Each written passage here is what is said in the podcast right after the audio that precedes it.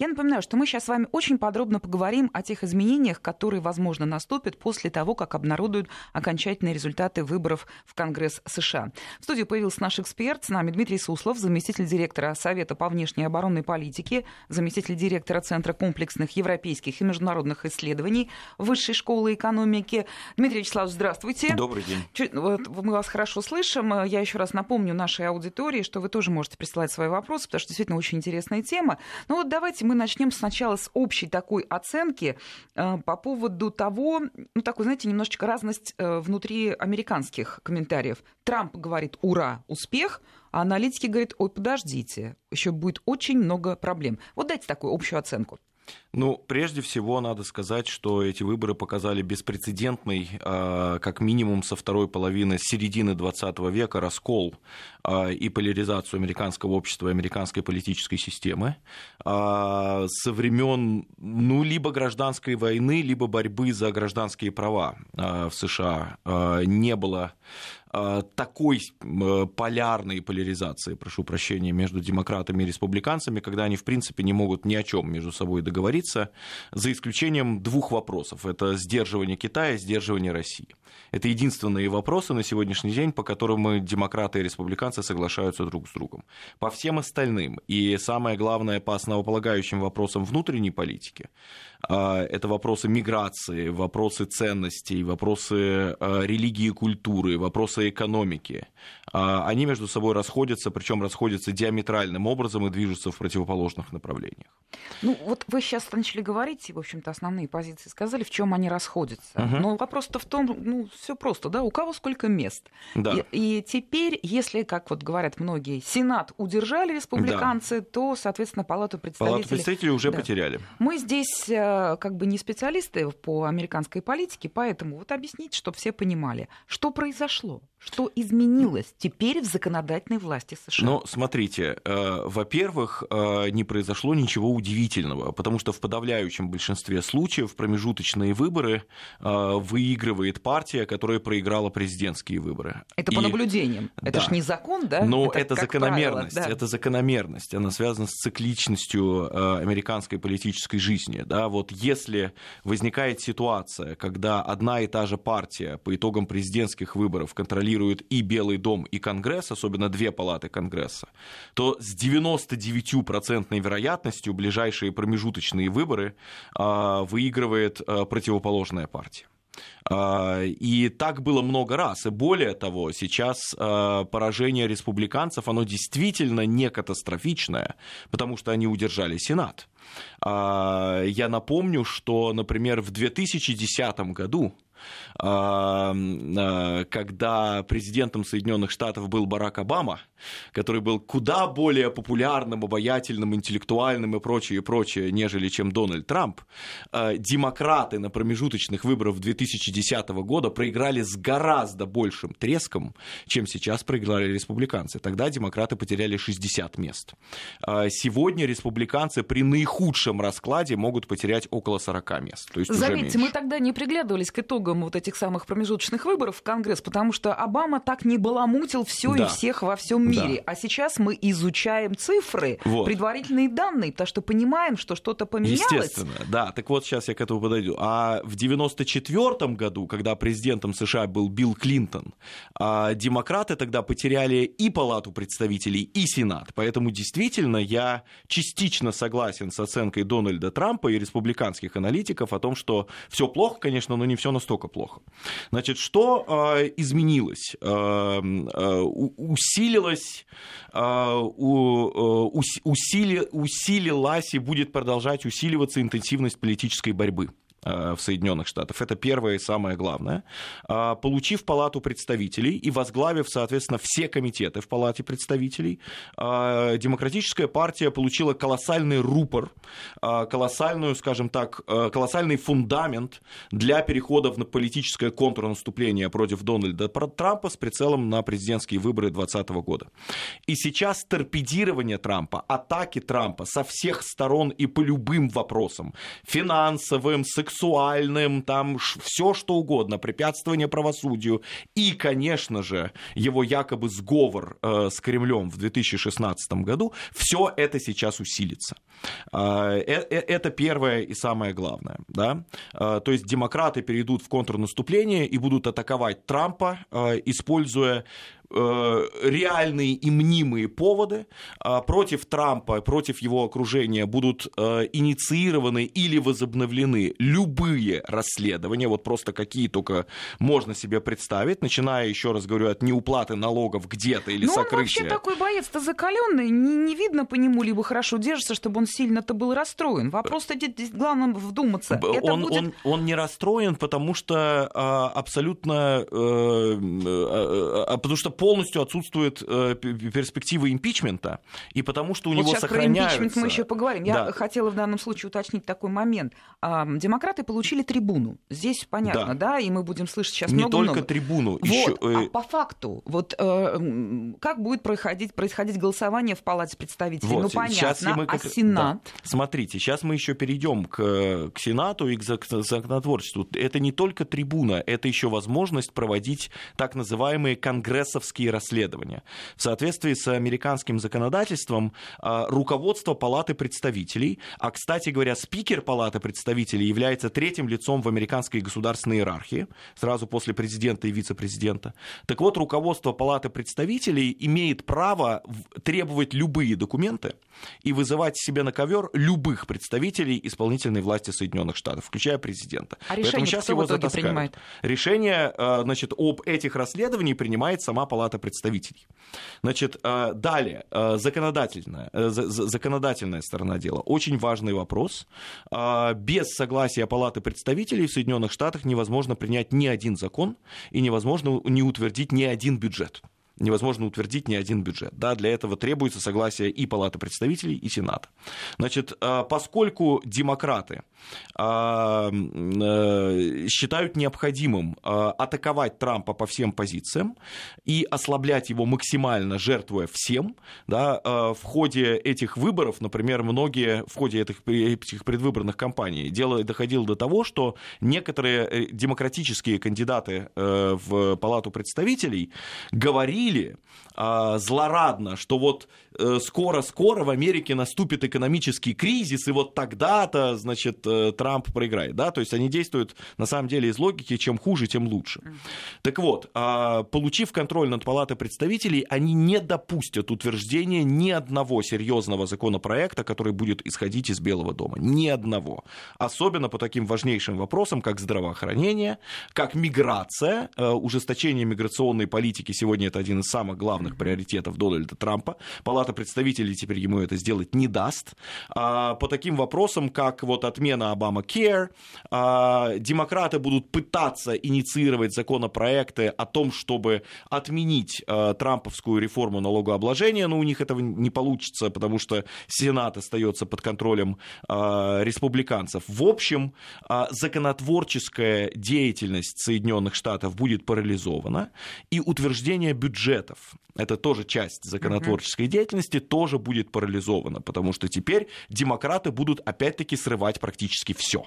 И вот мы знаете, помним, вот, знаете, вот, вот можно э, я да, хотела да. не то чтобы возразить, а вот просто уточнить. Вот ту, ту картину, которую вы описываете, да, внутренние, э, внутренняя борьба внутриполитическая в Америке, но ведь если поменять местами, когда был Обама, uh-huh. на него точно так же были злы республиканцы за очень-очень да, многие вещи, и тогда у них было большинство в Конгрессе, uh-huh. и, собственно, собственно, картина повторяется, просто, что называется, поменялись местами. Картина повторяется, но степень и, и эскалации, интенсивность внутриполитической борьбы с тех пор только выросла. Да, вы правы. Вот э, когда был президентом Обама, а у республиканцев было большинство сначала только в Палате представителей, а потом, начиная с 2012 года, в обеих палатах Конгресса, они тоже вставляли палки в колеса. И вот то, что я хотел сказать, мы помним, как постоянно в период Обамы Америка жила в ситуации ситуации правительственных блэкаутов. Было, было.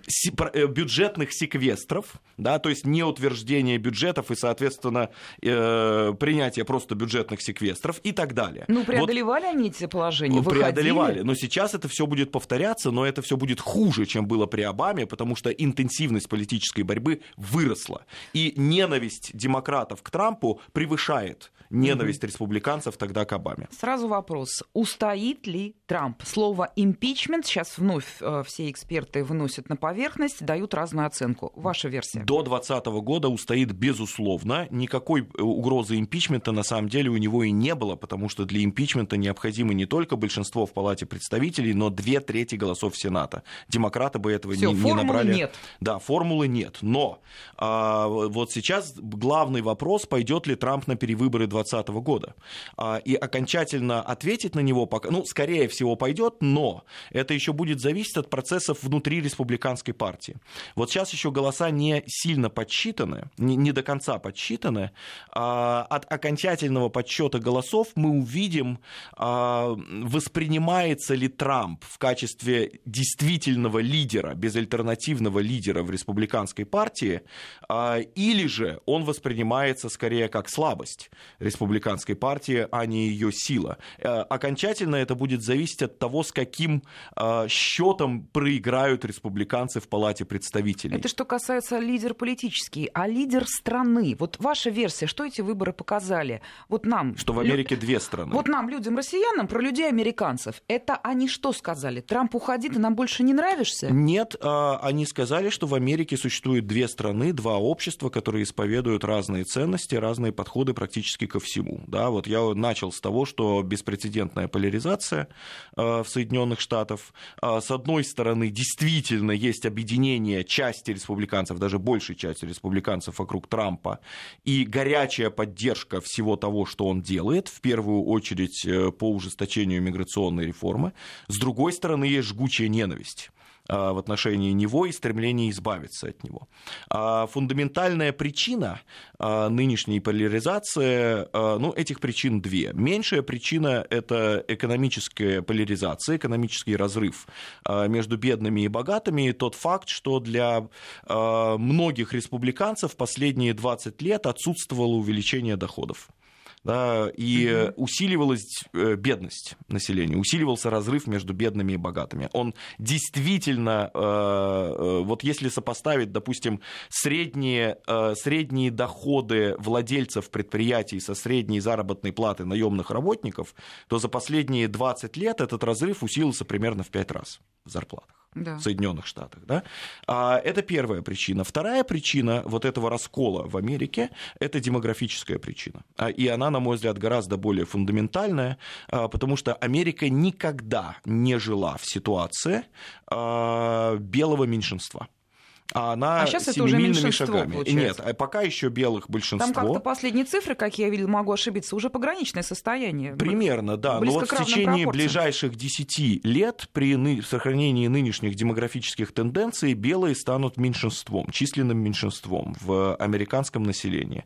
Подобной ситуации не было никогда, и надо понимать, что еще вплоть до 1970-х годов, а это совсем недавно, это меньше 50 лет назад, белых было примерно 90% американского mm-hmm. населения. Да, это, это фундаментальный вызов да, и, соответственно, многие люди, особенно э, белые, не имеющие э, высшего образования, они очень болезненно на это смотрят, и они действительно считают, что они лишаются своей собственной страны, что эту страну у них отнимают, и поэтому они столь горячо поддерживают да. э, политику Трампа. Ну, э, как говорится, бог с ними, пусть они ссорятся сколько угодно внутри своей страны. Э, вторую половину часа мы будем снова говорить про Америку, но мы уже будем говорить о том, как последствия э, произведенного выбора в Конгресс отразится на мировой политике и что, собственно, будет с нами, с Россией. С нами Дмитрий Сурков. Суслов.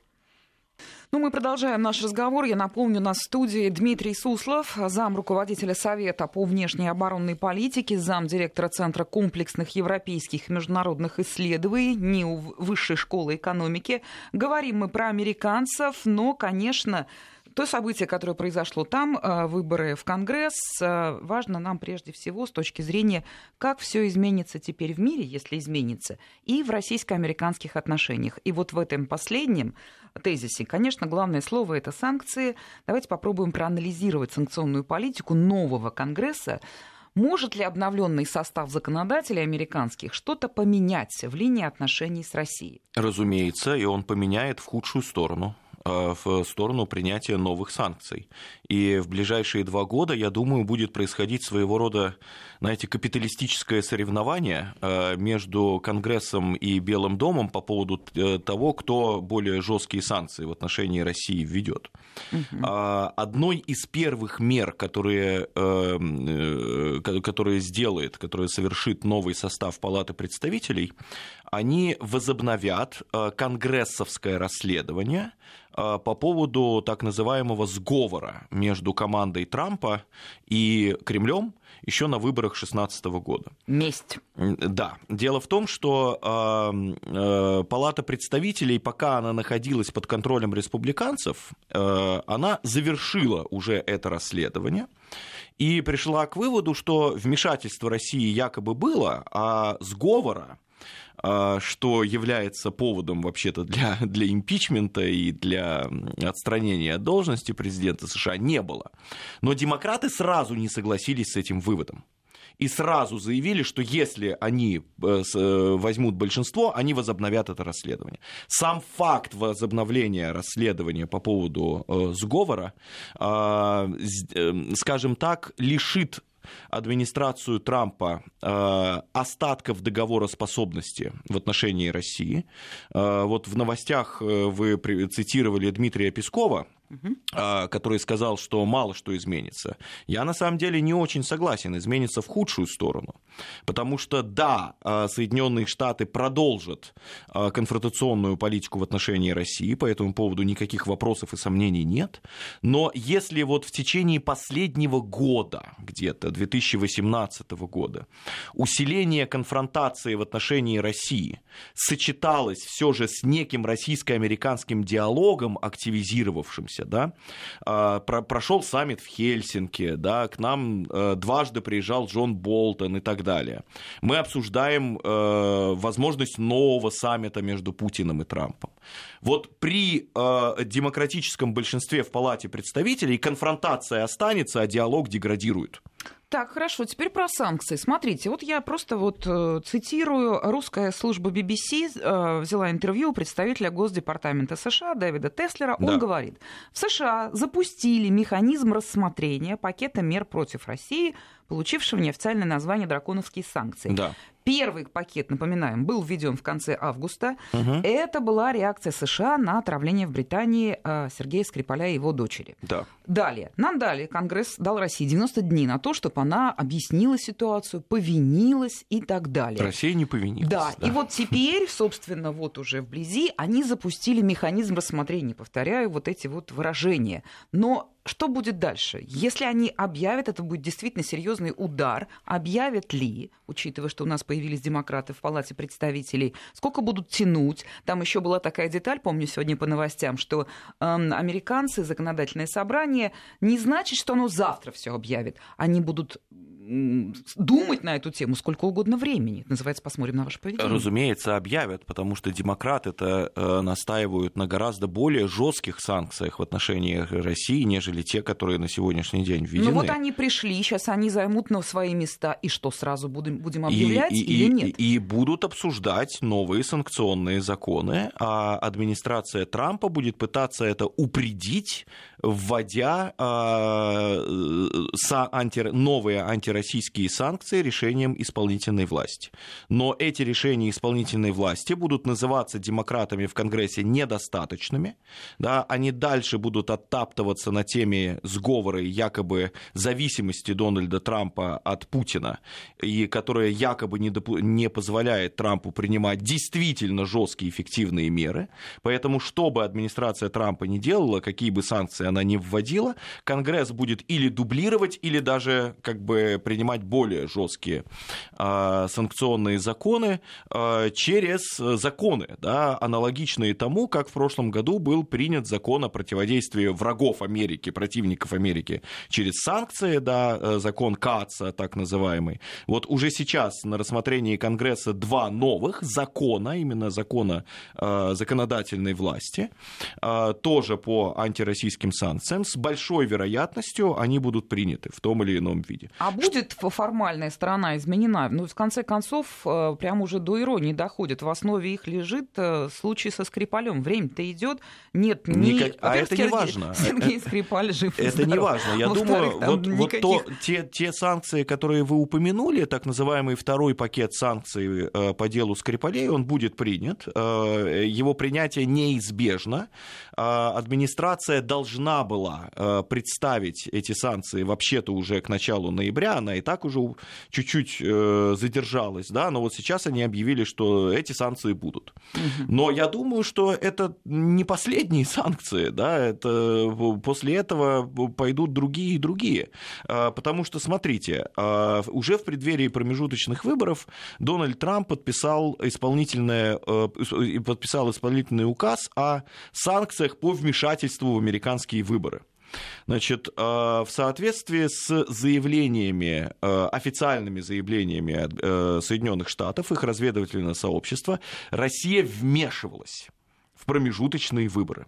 Да, и сейчас, э, опять-таки, демократы будут обвинять Трампа в том, что он не воспрепятствовал российскому вмешательству. А Трамп будет заинтересован в том, чтобы обезопасить себя, минимизировать ущерб для себя и, соответственно, как бы наказать Россию за это вмешательство. Под вмешательством они подразумевают деятельность Арти и Спутник и э, якобы кампанию в соцсетях, которую якобы ведет там вот компания Пригожина э, в Петербурге. Вот. А, поэтому будут новые санкции за вмешательство в выборы, промежуточные уже выборы 2018 года. Э, понятно ваша точка зрения, то есть приход э, в законодательную власть демократов, вернее, усиление их позиции ничего не изменит. В худшую Но, сторону изменит. Понятно, в худшую сторону. Вот смотрите, есть еще, так вот среди экспертных оценок, есть и такая, такая вот трактовка событий, что, в общем-то, республиканцы в Сенате, в Конгрессе, они, конечно, заняты борьбой с Китаем, потому что здесь налицо, ну, настоящая конкуренция конкурентная, торговая, ну, уже теперь война. Была да. борьба, теперь уже война. А Россия это так, это, что называется, политические лозунги, это, ну, тут нет вот серьезной экономической подоплеки. Ну, что им соревноваться с Россией? У нас торговый оборот-то что там, да, несравнимо с проблемой. И вот существует такое мнение, что республиканцы будут нападать на политику, которая с Китаем, ее ужесточать, угу. а Россия это вот, ну, вот как бы так, да, это лозунги, это потом прицел на будущие президентские выборы и так далее. И в свете вот такого расклада, возможно, нас будут пугать этими санкциями, драконовские санкции и так далее, но будут на, на лицо затягивание их объявления. Я не согласен с этим. Э, это могло бы иметь место в случае, если бы республиканцы сохранили большинство в обеих палатах Конгресса. Действительно, э, для администрации Трампа, в первую очередь и для республиканцев, главную угрозу представляет Китай. Но это не означает, что Россия воспринимается как дружественное государство. Да? А на сегодняшний день в политической элите э, Соединенных Штатов и среди обеих партий сложился двухпартийный консенсус о том, что угрозу США представляют две великие державы – это Россия и Китай. Значит, генезис природы этой угрозы разная, но, тем не менее, оба государства являются враждебными, и оба государства необходимо э, э, сдерживать. Китай воспринимается как более стратегическая и долгосрочная угроза, а, и целью американской политики в отношении Китая является ослабить Китай и военно, и экономически, а, отбросить Китай назад в сторону в части технологического развития. Целью же в отношении России является, я бы сказал, не, не столько разрушение России как государства и развал ее экономики, а, сколько изменение российской внешней политики. Другое дело, что с американской точки зрения это требует изменения российского внутриполитического режима. Да? Но вот если Китай, они хотят реально ослабить угу. экономически, в первую очередь, ну и военно-политически, то Россию они скорее хотят как бы настолько серьезно встряхнуть, чтобы она добровольно перешла на американскую сторону и стала частью американской системы сдерживания Китая.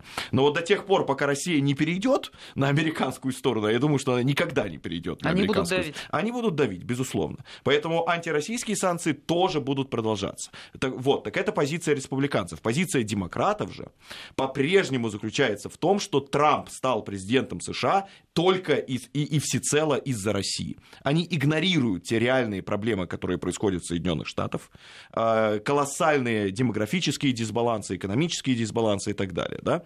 Вот по их мнению, Путин лично отнял заслуженную победу у Хиллари Клинтон, поэтому за это Россию надо наказать. И поэтому демократы, для них по-прежнему антироссийский флаг – это главный инструмент торпедирования и, Трампа. И раздражитель. Готова с этим согласиться, с этой вашей позицией, но вот в, в том втором пакете санкций, которые уже объявили, вернее, которые уже анонсировали, но пока еще... да? Да-да-да. Там такие меры, от которых, в общем, даже американские экономисты могут, как бы, да... Сейчас небольшая пауза, часть да. регионов отпустим на новости.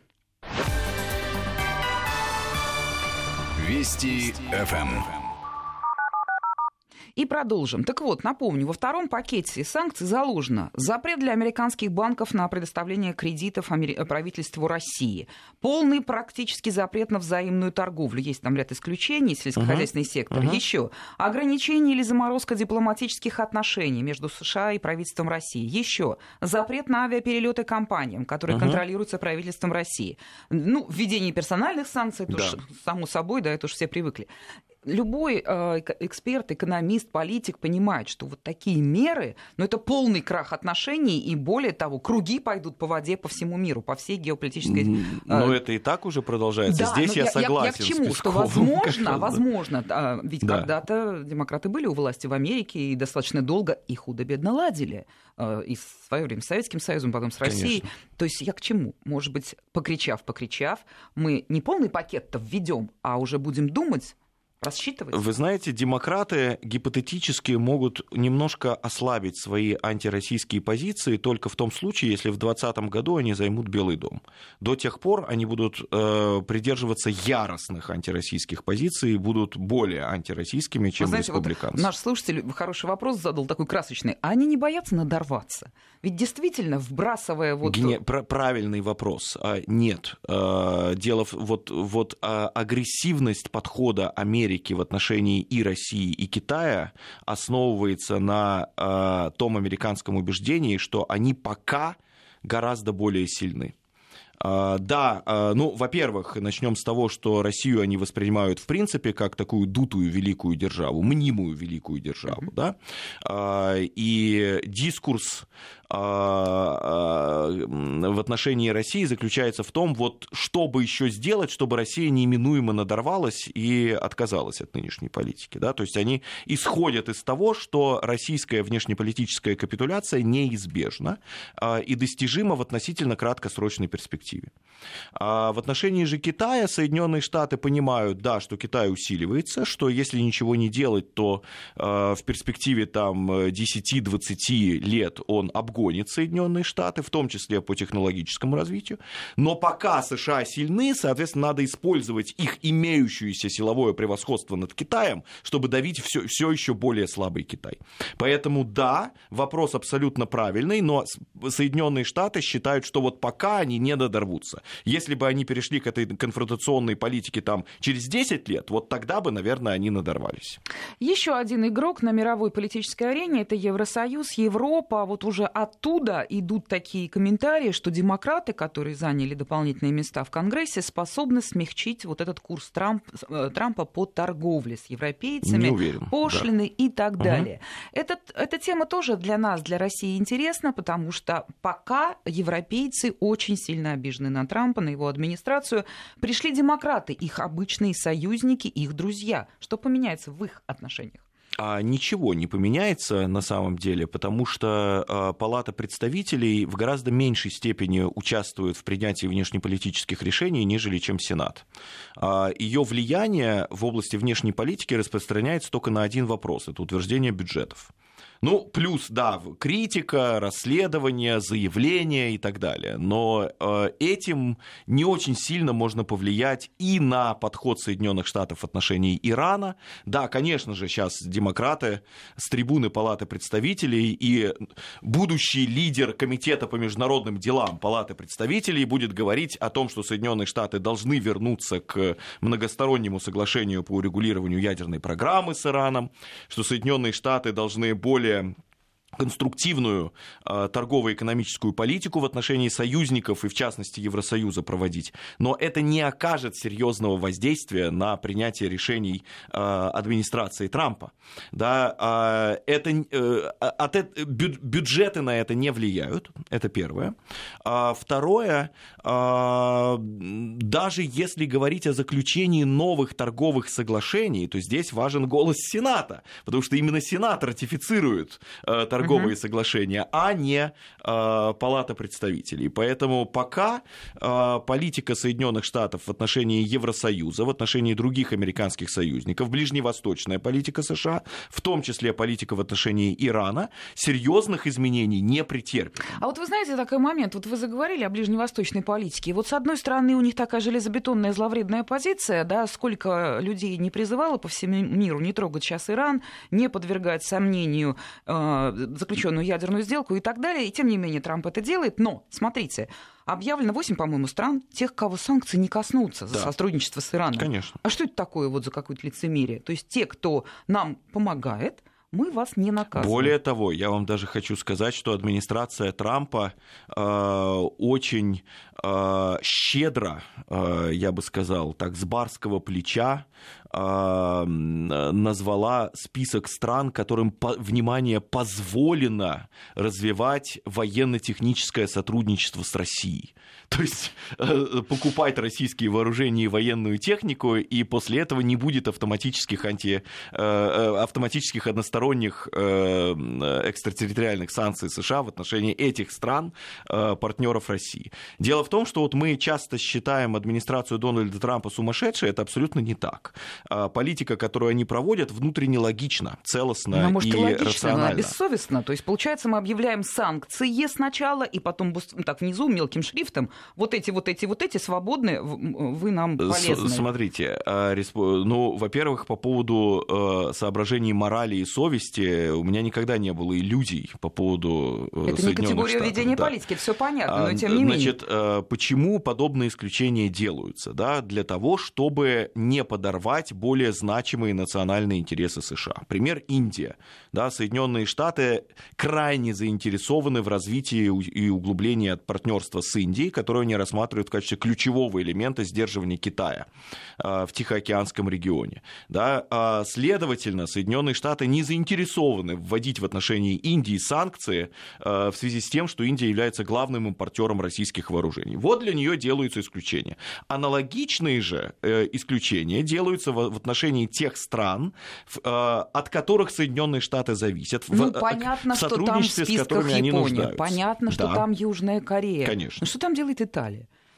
А дело в том, что Италия э, это важный, э, во-первых, э, партнер, э, ну, вообще-то это третья экономика еврозоны. Э, на сегодняшний день это э, страна, от которой многое начинает зависеть в Европейском Союзе, особенно в связи с уходом Меркель, потому что в, Евро- в Европе будет меняться соотношение сил.